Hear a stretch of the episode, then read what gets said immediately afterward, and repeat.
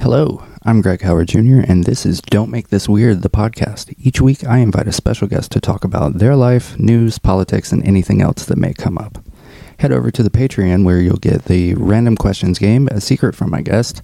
You get some merch for being a loyal patron, and you get this whole episode uncut and without this bit about joining the Patreon. So head over to patreon.com/SpringBreak83 Productions to join now.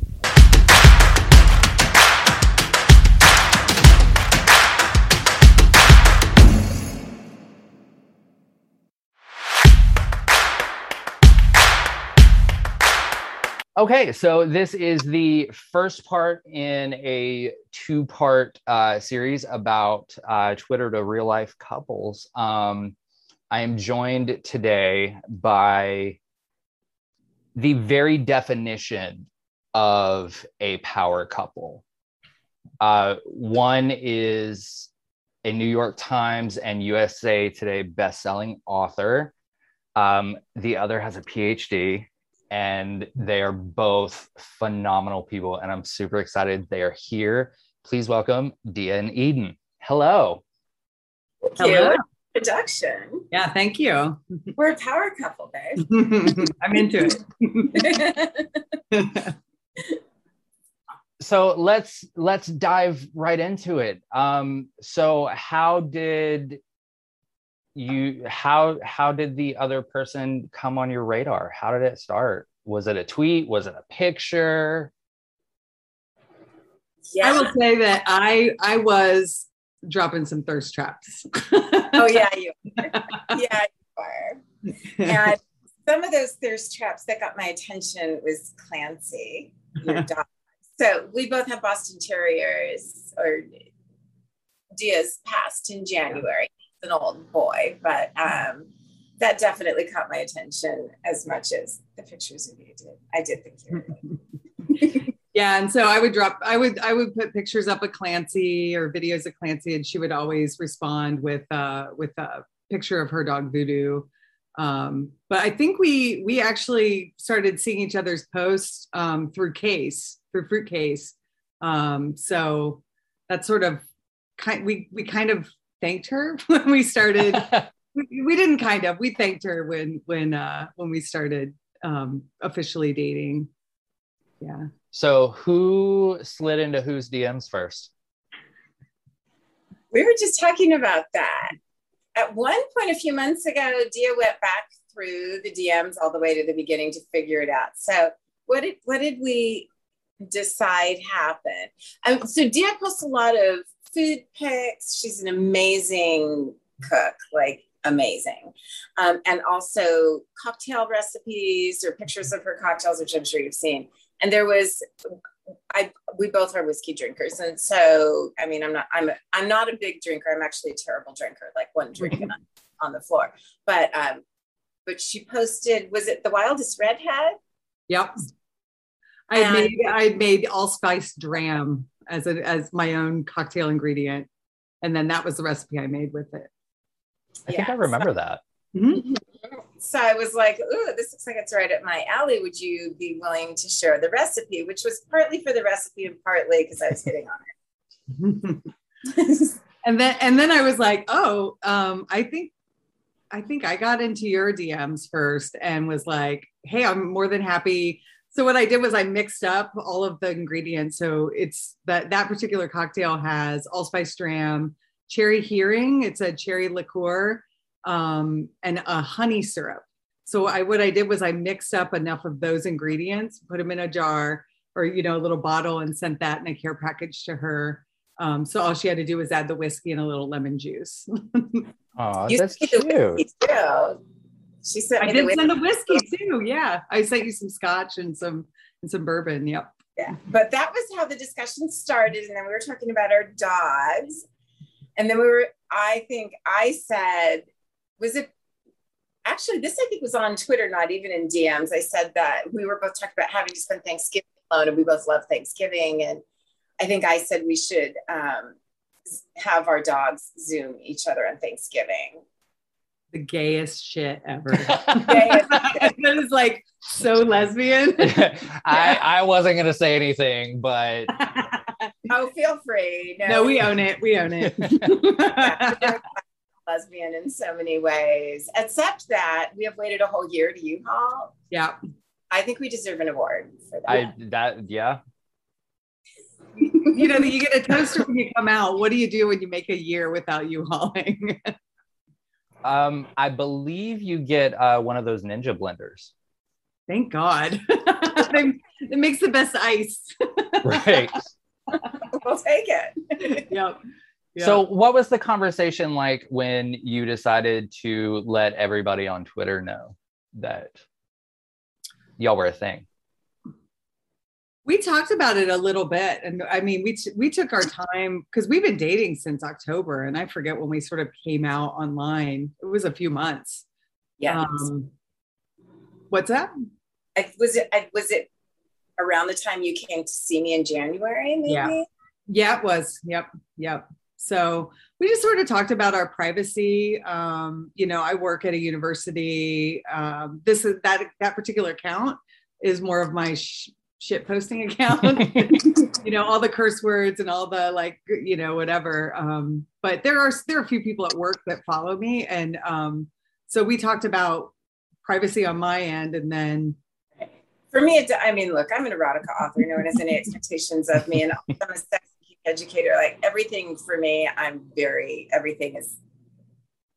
everything on the table. So for me, my bigger concern was her and career. And then I found out her mom followed her on Twitter. So yeah, we had to have some discussion about that and just kind of came to agreement since I think because you were coming here to see me and we figured we're going to post pictures. Mm-hmm. I think we came out with a an ice cream sandwich picture. Yeah, the selfie over there. Yeah. Yep. Yeah, Dia's famous for ice cream sandwich pictures. Did you expect the outpouring of love and support from everybody on Twitter? I did actually. One of the things about Twitter over pandemic, so I spent almost the entire pandemic alone. I have one bubble friend here in town, but really Twitter became my community when we really locked down. And I'm in Florida, so I was even probably more scared than the most people about going out. But I really have a tight group of, tight network. And so, of course, I got all of the love and support from them. But the surprising part was how much that trickled down. And so I realized, even more how much the community or how deep the community goes. And so when people talk about Twitter being a certain way, I'm just like, that isn't my experience. And I think you can make Twitter into whatever you want it to be. I think Gen X got fed up with Facebook, and we've pretty much turned Twitter into Facebook, where it's like, I'm going to post every picture of all my dog, my dog pics, my food pics, my, everything, and talk about stuff that, isn't. When I first started using Twitter, it was just like, politics and, current events and that kind of stuff. And it was like, oh, this is stuff I'm putting out there for a purpose for everybody.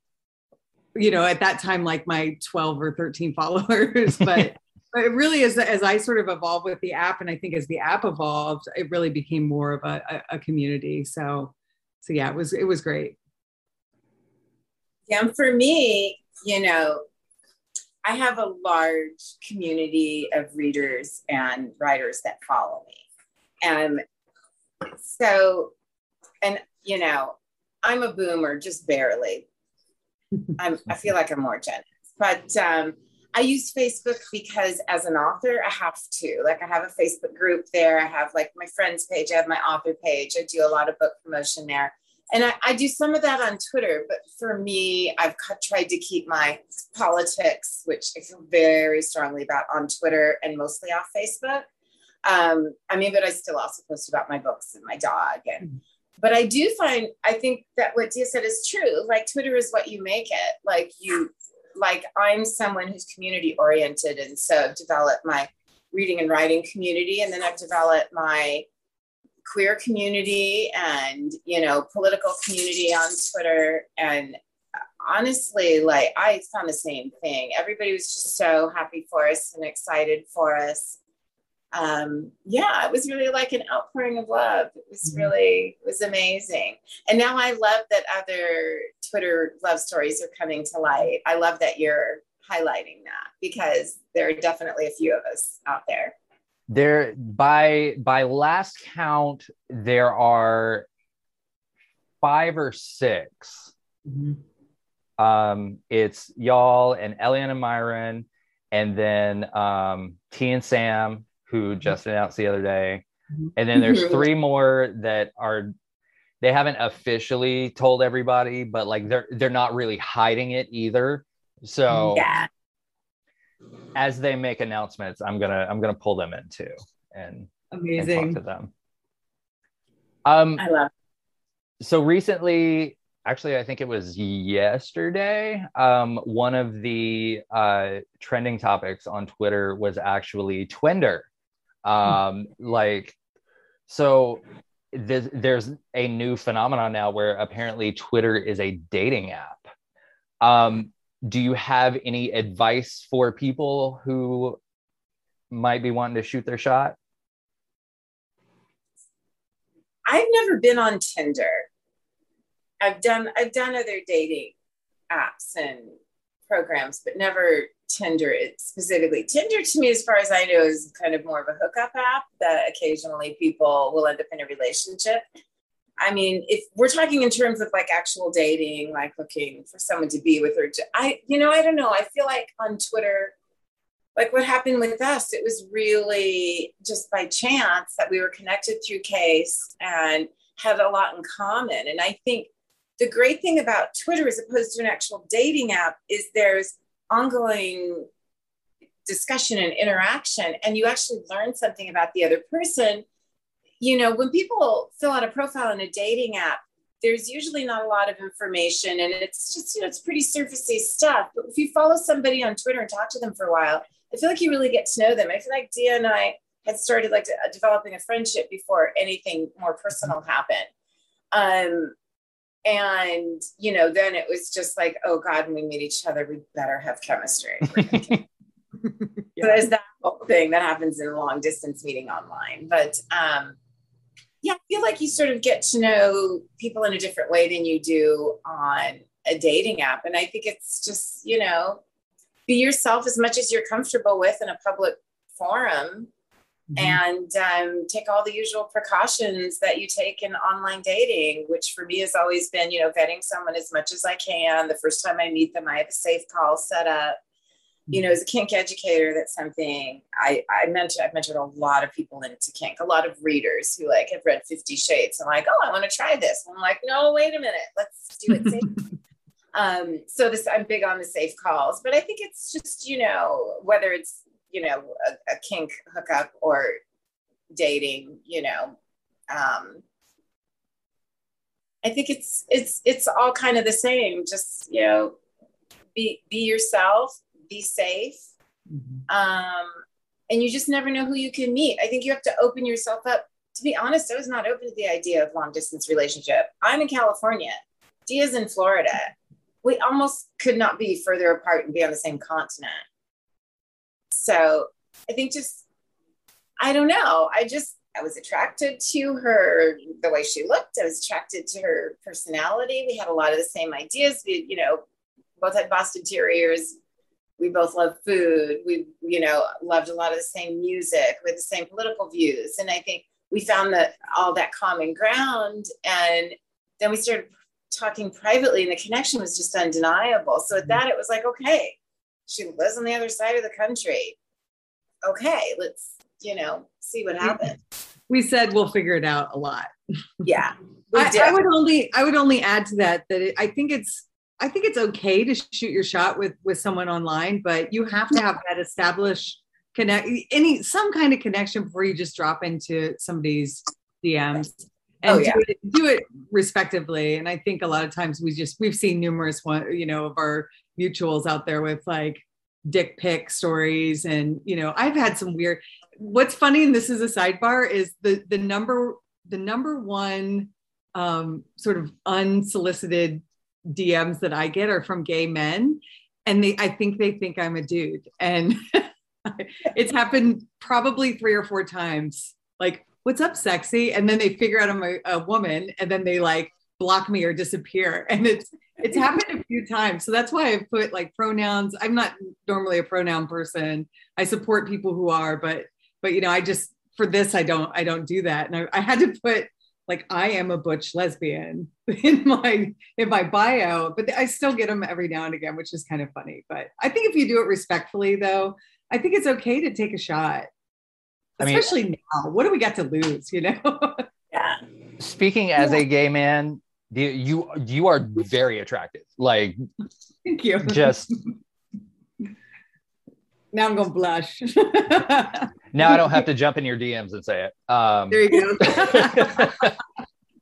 There you go. So we've come to the portion in the show where I like to pull an email from a listener out of the inbox and get my guests' opinions on the matter. This one comes from Angela in Berlin. Hello, Angela. Again, thank you for listening. Angela would like to know if Americans really spend as much money on first dates as they say they do on social media, and if so, why?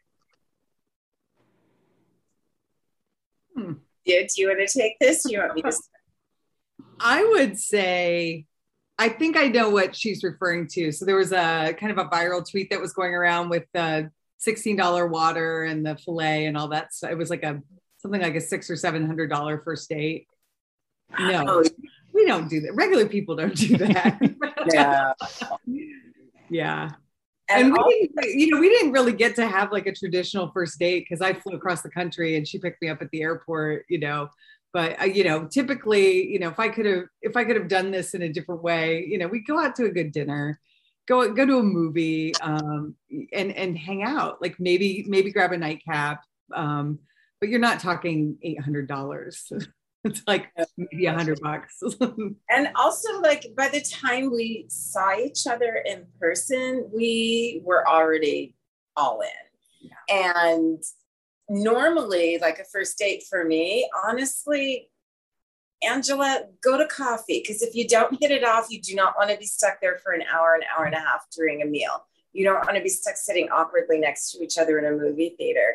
Yeah, go to coffee or meet for a drink. See if you like each other, and then you can have lunch or dinner, whatever it is. But even then, like, oh my God, going on a first date with someone, I can't imagine ordering like the most expensive thing on the menu or, you know, a $300 bottle of wine. Like, who does that? No. Yeah, I feel like those kinds of like restaurant bills should be reserved for like uber special occasions, like, you know, 10-year wedding anniversary or, you know, engagement parties. Like, for $800, that's an engagement party dinner for like 15 people. Yeah. And as someone who's dated both men and women, if someone feels that they need to impress me that much, then it just makes me wonder where they're lacking. Which is sometimes just in the confidence department, but yeah, no, that's a little too much for a first date. We don't even know each other. You don't even know if you give a shit about me. Why would you spend $600 or $800 on me? Like, no, But then the question has to be, okay, first date, you go and have this extravagant meal with, you know, $16 glasses of water and like $165 ice cream sundae, I think, was on that receipt. Gold foil. Yeah. What do you do for a second date? How do you follow that? Mickey D's. It better be some amazing sex. Yeah. Right. So, like, you know, if somebody spends that much money on a first date, you know, I would feel obligated to put out. Yeah, I think anybody would. Right, like with it too, that I found particularly in dating men, straight men, who, yeah, they're like, they drop a few bucks on a good dinner and then it's like, okay, now your turn to pay up. I don't like that attitude. That's icky. Yeah. I don't think there's ever a situation where someone is entitled to sex. Like there's not. Agreed. Yeah. Yeah. And that's why, like, to your point, Eden, you know, my standard first date is always, let's go meet for coffee. Yeah. You know, let's walk around the bookstore, mm-hmm. you know, because, you know, I love a bookstore. Yeah. Like for me, I like to, you know, go to the Barnes and Noble, swing into the cafe, grab a couple coffees, bum around the bookshop for a little while, because if your taste in literature is trash, I'm out. Or if the response is a bookstore, yeah, then yeah, let's not even bother going for coffee. Yeah. Yeah. Good point. So, it would be remiss of me, because this podcast is usually about news and current events and, things of that nature, if I let one episode go through and we didn't talk about at least one thing that was in the news. So the other day, the Vice President of the United States was scheduled to appear on The View. And shortly before her appearance, two of the co-hosts tested positive for COVID, and they were pulled off set on camera. What are your thoughts on all these conspiracy theories as to why this happened that have cropped up? Well, they're bullshit. I mean, they're always trying to pin something on our vice president. And I mean, she's working her ass off. And, you know, I don't even have time for that. It's just, I just revel in just, you know, what a good job Joe and Kamala are doing. I was an early supporter of Kamala Harris. I think I was the 11th person in the United States to sign up for Camp Kamala, and was in one of the videos. I won a contest and got to meet her and Doug at one of the debate in Cleveland. Oh, so wow. I try to stay on the positive side of all of that. And I mean, I pretty much the K-Hive has it handled in terms of like righting the wrongs online. And I'm not in a position, I don't have all of those receipts. So what I like to do is elevate and retweet, and usually retweet without, you know, my own commentary, because you just want to get all that information out there. And so, yeah, I think that a conspiracy theory is exactly what it is. You know, it's a conspiracy. Yeah, that's my opinion on it. I think, you know, they were being exceptionally careful. Mm-hmm. with our vice president, as they should be. So I feel that the action taken was probably appropriate given the circumstances. I'm just glad that they were, you know, being very conscious of keeping her safe. She's important. Mm-hmm. And Kamala Harris is one of the things Dia and I agree on completely. I mean, and being from San Francisco, I mean, she's been in every pride parade here for years. She's been so actively behind LGBTQ community, not, you know, she's not just paying it lip service. Well, and honestly, they both have. I met Joe Biden at Stonewall Inn by chance. My ex and I went to New York City, and we went to Stonewall on the 50th anniversary. And we walked in, and there's all these big guys in suits. And we walked up to one of the old barflies. They were like, "This doesn't seem like the kind of place where guys in suits hang out." And he's like, "Oh no, well, Joe Biden, honestly, here." And he was, and I met him, and he was amazing, honestly. And I just feel like they're both so behind queer community, and it's not just talk. So yeah, I don't know. I just hear anybody saying anything negative about Kamala, I'm kind of ready. And they're two of the most, I mean, I think we're a little off topic. Yeah, sorry. But they're two of the most genuine politicians that I've experienced and I've been following politics since I was a little kid. My parents I would tell this story, my parents got me a poster of the Carter family. I had the whole family hanging on my wall as a little kid. Like, I was indoctrinated by my union father. He was a UAW worker before he retired. But But yeah, they're two of the most genuine politicians that I've experienced. And, you know, when she looks at you, when she's talking to you, she's, you know, that she's listening. And it was like nothing I've experienced. And I know it sounds a little like culty or whatever, but it was just like, it really touched me. And, you know, we were talking about things like Kavanaugh, and we were talking about things like, you know, GLBTQ rights, and my friend Kathleen had gone with me, and she's a small business owner. So we were having like very real conversations just in the little pass through line. But they had to pull us away from her because she wanted to keep talking, and it was a really genuine connection, and I appreciate that. So seeing as we are barreling headfirst into midterm season, what, if any, are the races that y'all have your eyes on? Which ones are you excited about any of them? Florida is very important this year. And if we don't get a new governor, we're fucked. Like, really, our governor is trying to kill us. And I think I really am to the point where I think that's true. I think he has very, very close political friends that are invested in the antibody treatments. And I think he's actually devaluing vaccinations, and just he put all these clinics, the clinics around for that treatment, just like, oh, we can treat our way out of this.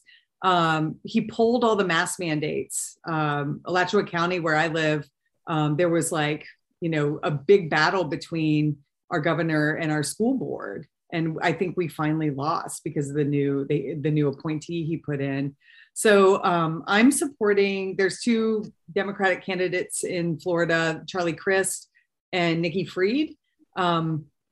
We've had enough Charlie Crist, in my opinion. I really see Nikki Fried as a rising star, and I really took a cue from the Democratic National Party during our convention, the virtual convention. They did a segment on the up-and-comers in the Democratic Party, and Kenyatta and Fried were spotlighted a lot in that segment. So I think we're going to get if she can win that primary, we'll get the backing of the party behind her and try to get Sanders out. I'm also very interested in Val Demings versus Ted Cruz. Rubio. Yeah. Cause I really think she's got a shot as well. It's hard, you know, even the right wingers, the fact that she was a police chief, like, I mean, what are you going to say about her? I'm sure they'll find something, but because racism, but I just really think she has a shot to actually knock out Rubio. Yeah. And for me, you know, we just went through the Republican recall of Gavin Newsom here in California. And of course, I went and voted to keep him in office, because that was going to be a fucking disaster for California if we didn't. Like, I don't understand. He's kept this is one of the safest states in the country because of the actions that he's taken.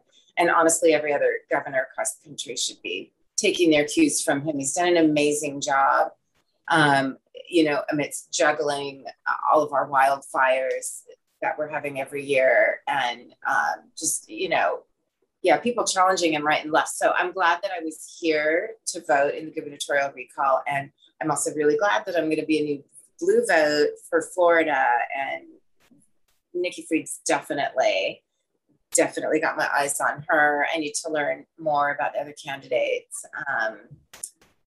But yeah, politics is another place where Dia and I came together. They feel like she's much more well-informed than I am, but like she worked on Kamala's campaign and then Joe Biden's campaign.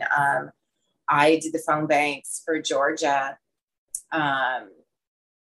You know, I just feel like it's important to be involved. So we're going to be two hardworking blue votes in Florida. Mm-hmm. Yeah. Wow. So that's what I'm on at the moment. Any thoughts on Matthew McConaughey potentially running for Texas governor? why would we want Matthew McConaughey when we can have Beto? Yeah. No. Very much that. I just remember Matthew McConaughey, the story about him playing the, you know, the cops got called on him. And when the police showed up, he was naked on his coffee table playing the bongos, just high as a kite. And I'm not, I have no problem with people being high as a kite, but you know, I just, we're at a time when we need to be serious, and that's just not serious. It's not. He's a very smart man, though. I think he's Mensa or something, yeah. And that's true, but I just don't think he has the stones to do it. Well, and also I feel like, you know, so we had Arnold Schwarzenegger for a while here, and honestly, especially for Republicans, he did not do a bad job. I was surprised. But I think we need to be over people whose lives have been spent performing, getting into politics, because that's not, it needs to be more than a performance. And he is brilliant. I believe he is a Mensa member. But he's a little bit of an odd duck. And again, like, listen, if somebody wants to make pot legal in Texas, I lived in Dallas for 2 years, I have a lot of friends and some family there. Please, let's make pot legal everywhere. He would do that. But otherwise, like, I don't know. He has some just odd ideas about things that he's very passionate about. Like, he and his wife lived in a trailer on a hill in Malibu until she was part with her first pregnancy. And I think she was finally like, I need a house. We're going to have a baby, you know.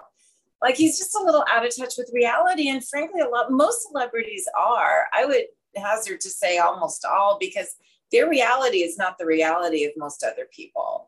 And, you know, sure, we get that with other politicians who are just wealthy and privileged. That's why I think it's really important to have as many, you know, as diverse a population in politics at state level and at federal level across the board, because we need to go beyond the privileged white perspective, you know, because the people who have existed in a bubble of privileged white perspective are not going to relate to, you know, the average person enough to actually do what we need them to do. So I like him. Let him do some more films. and just back to Beto again is when he was running for president, I was like, the audacity of this man who has, you know, just a tiny bit of experience to think that he could just walk in and be the president of the United States. And I was pretty anti-Beto, and like vocally so for a while, but man, he grew on me so quickly. And I think governor for him is an appropriate, well, who am I to say? That's kind of whatever, but I think it's a really good match, and I think he would do a hell of a job. Yeah. I'm there with you. Like during the primaries, I wasn't feeling it. And very much like, I was like, just like you lost a Senate race and now you think you're qualified to be president. But, you know, I adore that man now. Like he's cool. That's a cool guy.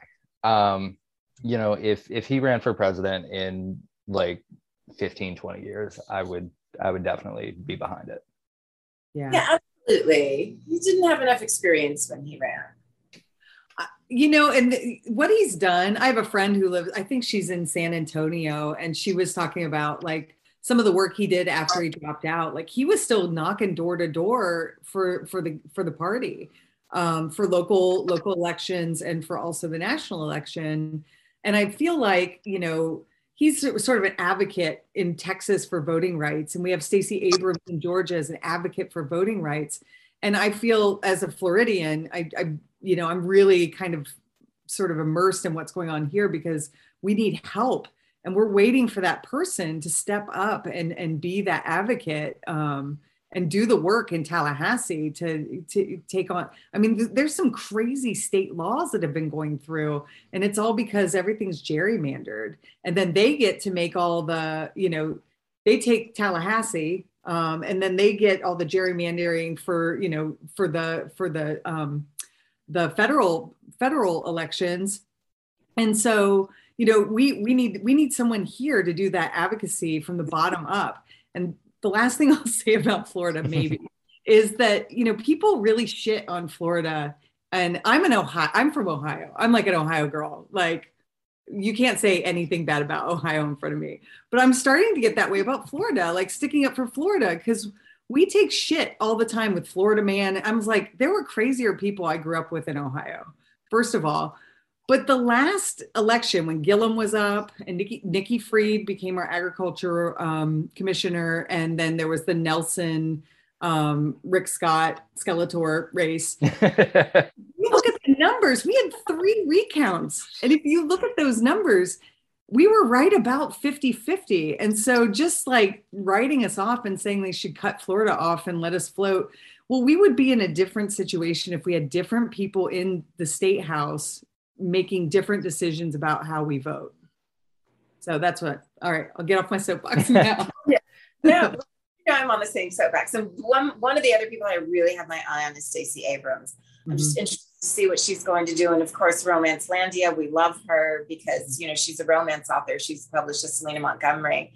So we love that. And she's still publishing. I don't know how she's doing it with everything she's juggling, but I just feel like she's such a strong voice and such a powerhouse and passionate and smart and like means what she says, and she wants to get the work done. So I'm interested to see what position she'll be in coming up with Georgia. And, you know, I'm sure at some point at higher levels.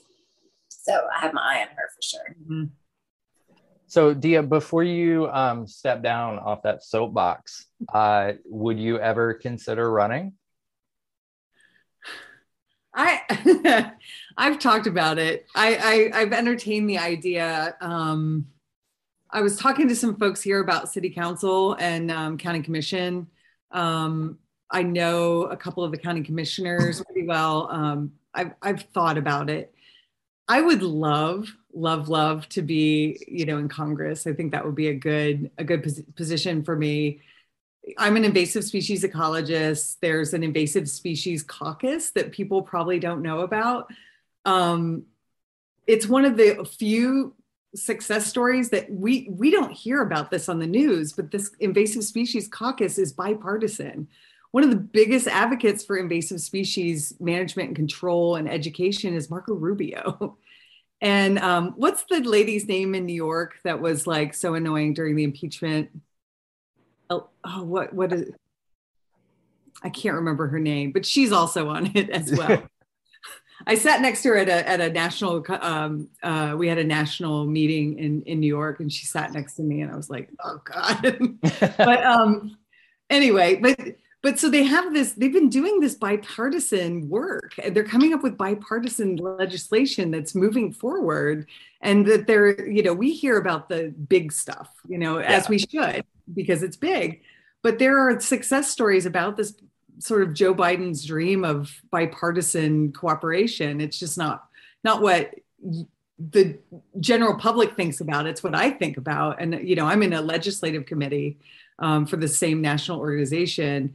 And, you know, we get regular updates from people in DC about what's going on with invasive species funding and management. And it's the Republicans and the Democrats are pushing this stuff through. So I would love to be in that environment. As an alternative, continue doing what I'm doing and become one of the experts they bring to do. I want to be the person that pushes the button and talks in the microphone as in like the congressional hearings. Like I wouldn't mind doing that. That would be fun. I mean, should you decide, you know, all you got to do is say the word and I'm boots on the ground. Let's go. And I'm totally behind you. Absolutely. 100%. Do you know who, so our local, you probably, I kind of tear her apart on Twitter as well, but our local representative is Kat Kamick. And we had to watch all these commercials from her. Like Ted Yoho would not even endorse this woman at the end. And she was all guns and there's pictures of her holding chickens and stuff. And I was like, what the fuck is going on? And she got elected. And I was like, well, that's because the people in my town, we're in a blue bubble, a lot of progressives here and a lot of Bernie Krats. Well, they put forward one of the Bernie style progressives, and that doesn't win in North Central Florida. I'm sorry. It was a waste of time and money. So I think somebody, you know, center left would have a better chance of winning in a place like this. No. Anyway. She thought it was the guns and the chickens. God. I'll shoot a gun if it gets me elected, though. I mean, you know what? I'll put together a focus group. Well, how do you feel about lesbians holding guns? I want a shotgun. I'm gonna cock it with one arm like Sarah Connor in T2. Yes.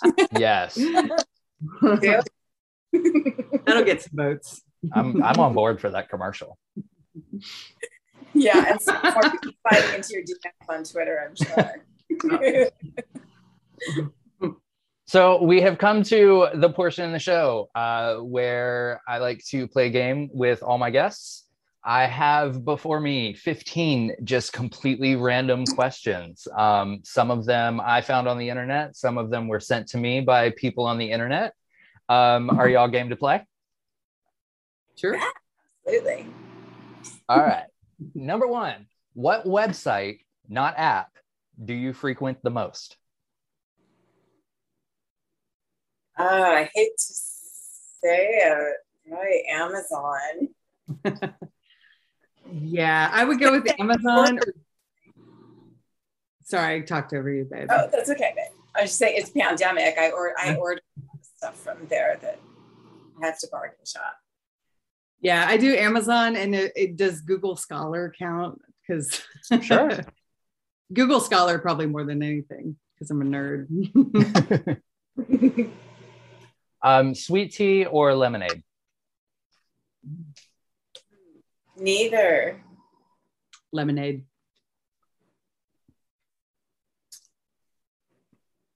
Eden, I'm kicking you out of this meeting. You're done. And I like to put my own sugar, but not sweet tea and lemonade. Actually, I like lemonade, but my stomach doesn't. I just turned 6 days. You get older, you can't eat and drink everything you used to. I mean, okay, that's fair because I had lemonade the other day and had heartburn for like 24 hours. Like this is what happens. Yeah. Take a Pepsid first, and all that for a couple of years. Just to enjoy lemonade. Sad. Who is your favorite Spice Girl? Jerry Halliwell. I saw Spice World in the theater. I love that shit. And mine's Scary Spice. Yeah. Those are good. A little bit of a girlfriend. What is the most terrible thing that you've watched all the way through on a streaming service? Streaming service. We watched it together. What is it? What was the one where they dress up and Sexy Beast? Oh, okay. Oh my God! Yeah, Sexy Beast. A dating show where people basically they have like special effects makeups and kind of big mask things where they dress up like animals. The woman dressed like a dolphin. I couldn't take it.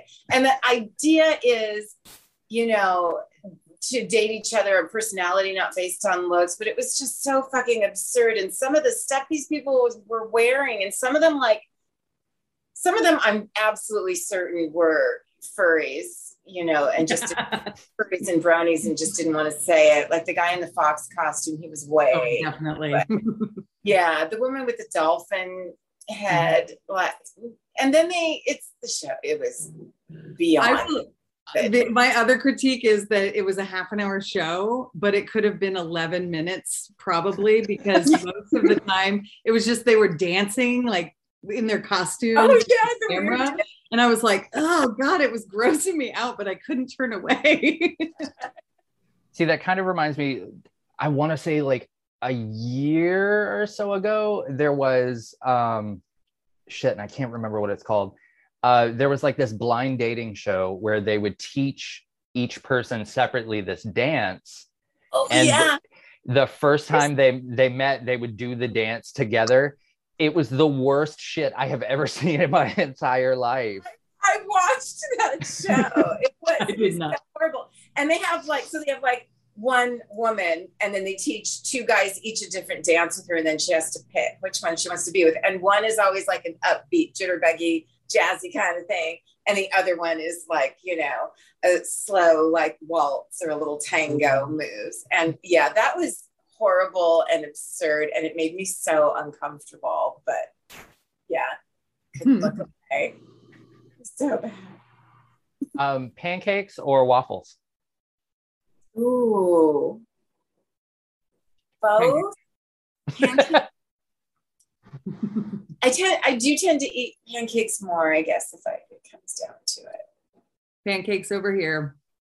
And I love, like, IHOP is garbage, but they've got those multi-grain pancakes that are so good. They like grind up pecans or something. They say they're healthy, but it's like just like there's nuts in them. Well, you know, IHOP puts pancake batter in their scrambled eggs. That's what makes them fluffy. What?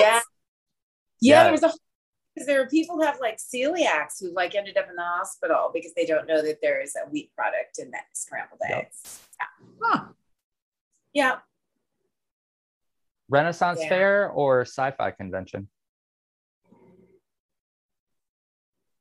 Ooh. Again, tough choice. I'm a huge sci-fi fan. I have been since I was a kid. I read a ton of sci-fi, but also I'm one of my hobbies is costuming. I'm a big costume geek, and I used to go to the Ren Fair here in Northern California. Dia will not be caught dead at a Ren Fair, so I know what. That's not true. I love Ren Fairs. You didn't know that. What? I love Ren Fairs. Yeah, I have like one or two, either like a couple meads, and then go throw axes at things. Oh, just the costume. What's that? I won't dress up. Yeah. Okay. There's something liberating about walking around with like a giant like turkey leg in one hand and, you know, a PBR in some kind of elk horn in the other, and like, you know, just hopping around. Like, I love a good Ren Fair. I think it would be hilarious. I had this, so in Ohio they have a big one. Like there's like a piece of land that they only use it for Ren Fairs. Like it's in between like, I want to say like Cincinnati and Columbus or something. But we used to go every year. We'd be like, oh, I want to wear like completely normal clothes from the neck down, and then just get like a night helmet, walk around, just be like pulling up the thing, like eating your food, drink. I thought that would be fun. We have talked pretty much at least 4 hours a day for the last year, and I did not know this. You didn't ask. It's another match. Yay, we're going to Ren Fair. Do you have an unusual celebrity crush? Like somebody, when you bring it up, people are like, what the fuck is wrong with you? I don't know if any of mine are unusual. Historically, I had a thing for Flo from the Progressive. There's something about her. She seems like she'd be a lot of fun. She's actually, if you ever see her like out of the Flo getup, she's actually very glamorous and like. Mm-hmm. Wasn't she an angel like for a short period? Yeah. The Buffy spin-off? Yeah. Eden, strange celebrity crush? I don't know if any of mine are strange so much. Yeah, like as far as men, it's pretty much just Lenny Kravitz. Women, I mean, Tessa Thompson, Rihanna, Charlize Theron, Megan Rapinoe, Rachel Maddow. Yeah, I don't know that any of mine are like strange in any way. Okay, that's fair. About that. Bra, always on or only when you have to? Only when I have to. Oh my god. Hate a bra. Yeah. Mine's always on. Almost always on. Almost. Sweater or hoodie? Hoodie. Yeah, that's fair. I love a good hoodie. I've got close to like 45. So perfect. I'm a little jealous. Although this morning I went to a chiropractic appointment and I was wearing a sweater with a hood. So straddling. There you go. Hybrid. If you could have an entire movie theater to yourself and you could watch any movie in the entire, behave yourself. Was that for me or for Dia? I can't see it right now. And you could watch any film in the entire world. What movie would you watch?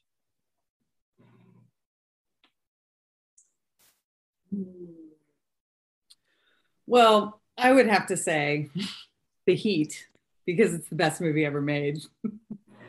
But in terms of sci-fi, I would love to see, I haven't seen it yet. I've heard great things about it, but the chrome version of Fury Road, I think would be badass on a big screen. That would be amazing, and I'm so down for that. My first answer would probably be Blade Runner, which is one of my favorite films ever. Oh, that would be good.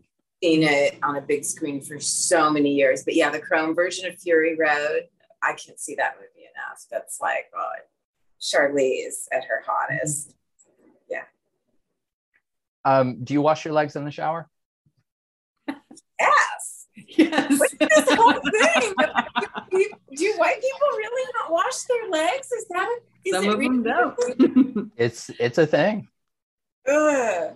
We've actually made jokes. I think first or second time I went to California, I was like, okay, you're witnessing. I am washing my legs. She did. She actually did. You can report back to the, yeah. Yeah, to social media, yeah. Yeah, and didn't Steph do a TikTok? She did a TikTok about washing your legs that was hilarious. I think so. Yes, Steph Tar, yeah. Pool or ocean? Ocean. I like being on the beach, but I have a really terrible shark phobia, so I can't swim in the ocean. Okay. That's so pool to swim, but just to hang out, ocean. Gotcha. If they were making a biopic about your life, who would play you? Ooh. But there was the thing was going around like who what celebrity looks like you? Like, yeah. I honestly couldn't think of anyone besides Maddow. Like, I'm the punk rock version of Rachel Maddow. Well, you totally are. Why can't I think of what her name is? Maybe Kristen Ritter from Jessica Jones. I love her. I mean, she's obviously a lot younger than me, but we always do that, right? You're going to make a biopic. The actor's always, 20 or 30 years younger than the actual person. So I could see it though, like that, or Faruza Balk actually is another one. Who? Faruza Balk. Oh, Faruza? Mm-hmm. I totally had the hots for her in The Craft. She made who didn't? I was gonna say I did. Like, yeah. But like, you watched The Craft and you either wanted to be with Nancy or you wanted to be Nancy. I fell right in the middle. Oh, me too. Both. The beer her doer. Yeah. Yeah. Nude beach or not a chance? I've been to a nude beach. I wouldn't do it. All right. And finally, what is the best piece of advice that you've ever gotten?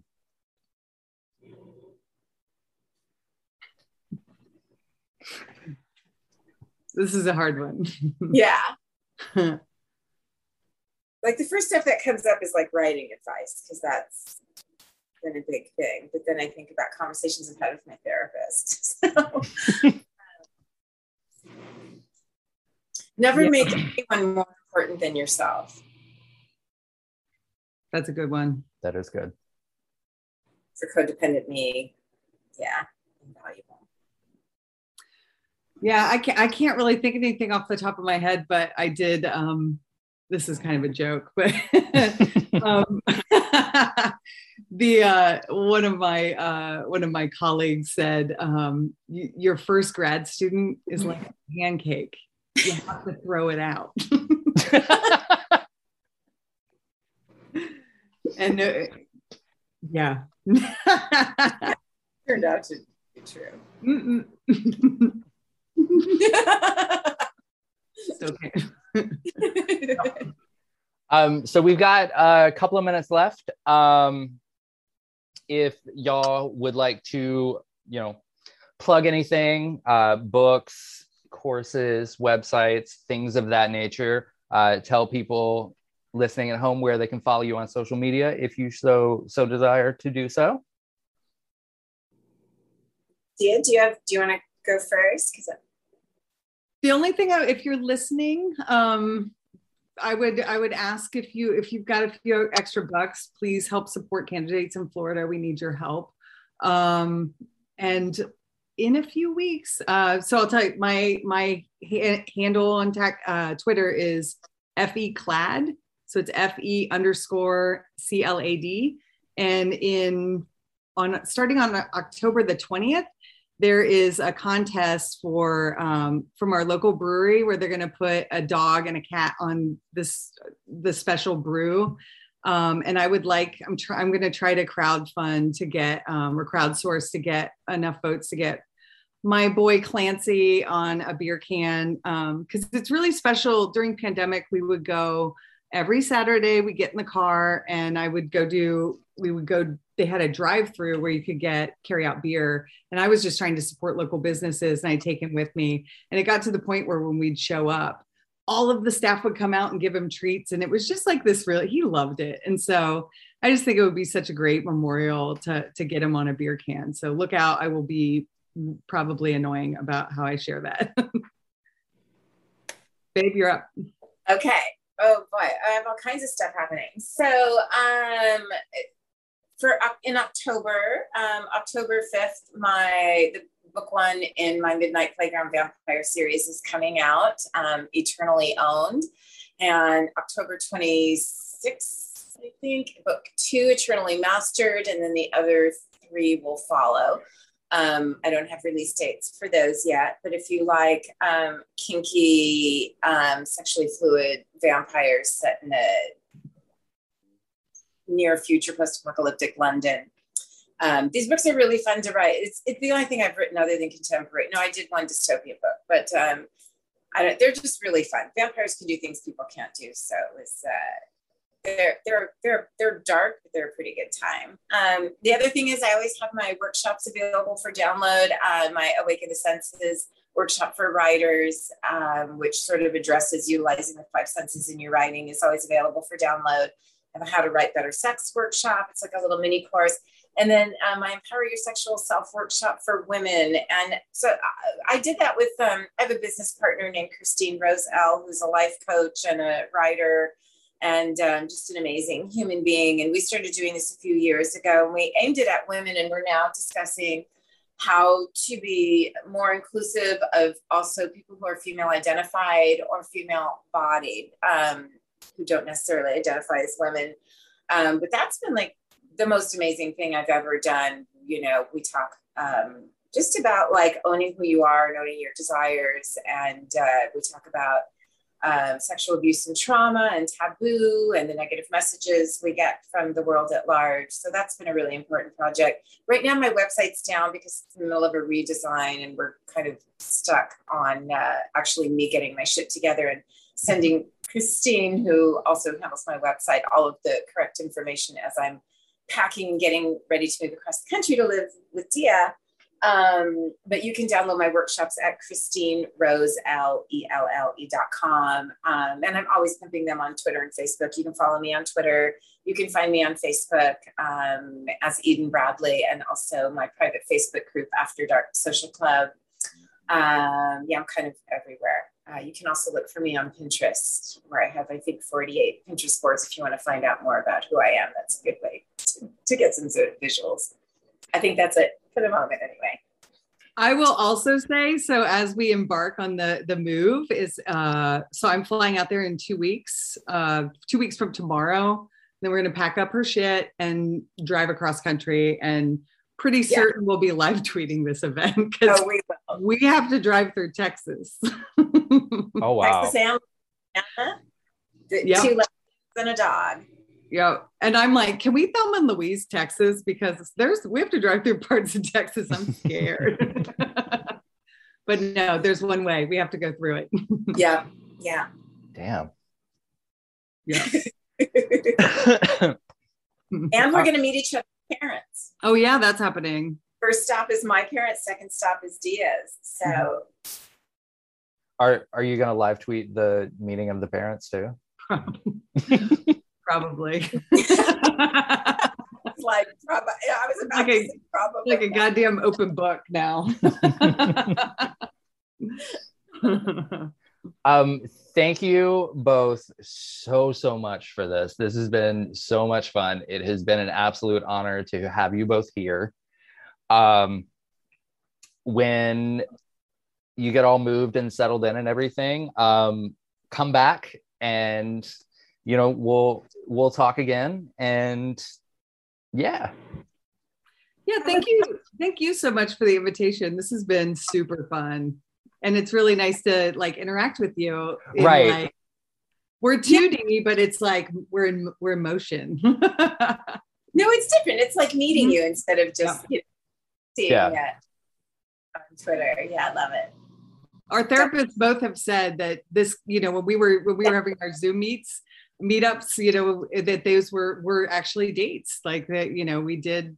So this counts as a bunch of friends hanging out. Yeah, yeah. Absolutely. Yeah.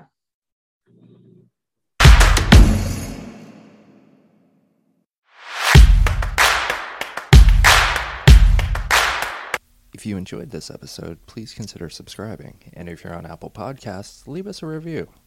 If you didn't enjoy this episode, why the fuck are you even still here? If you'd like to get in touch with the show, you can email us at don'tmakethisweirdpod@gmail.com. You can find us on Twitter at SB83Productions, on Instagram at SpringBreak83Productions. Don't Make This Weird is a Spring Break 83 production.